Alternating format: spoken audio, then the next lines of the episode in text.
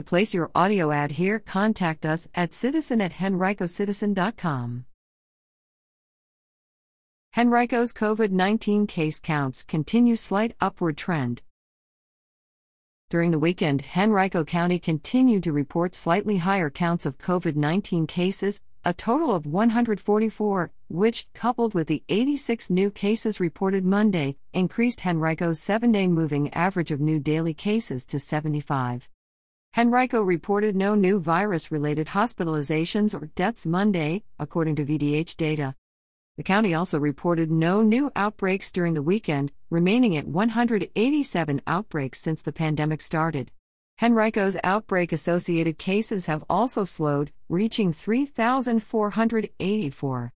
Fewer Henricoans are getting tested than at the beginning of the year, according to VDH data but the average positivity percentages among both PCR tests and rapid antigen tests have begun to increase, reaching 5.5% and 8.8% as of March 25, respectively.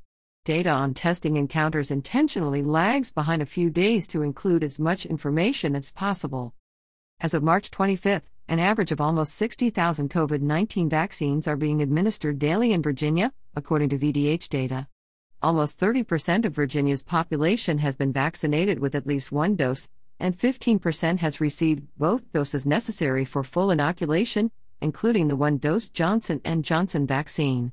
More than 3.5 million doses have been administered throughout the state in total. In Henrico, more than 140,000 doses of the COVID 19 vaccine have been administered, according to the VDH. More than 95,000 Henricoans have received at least one dose of the vaccine, and 47,879 have been fully vaccinated.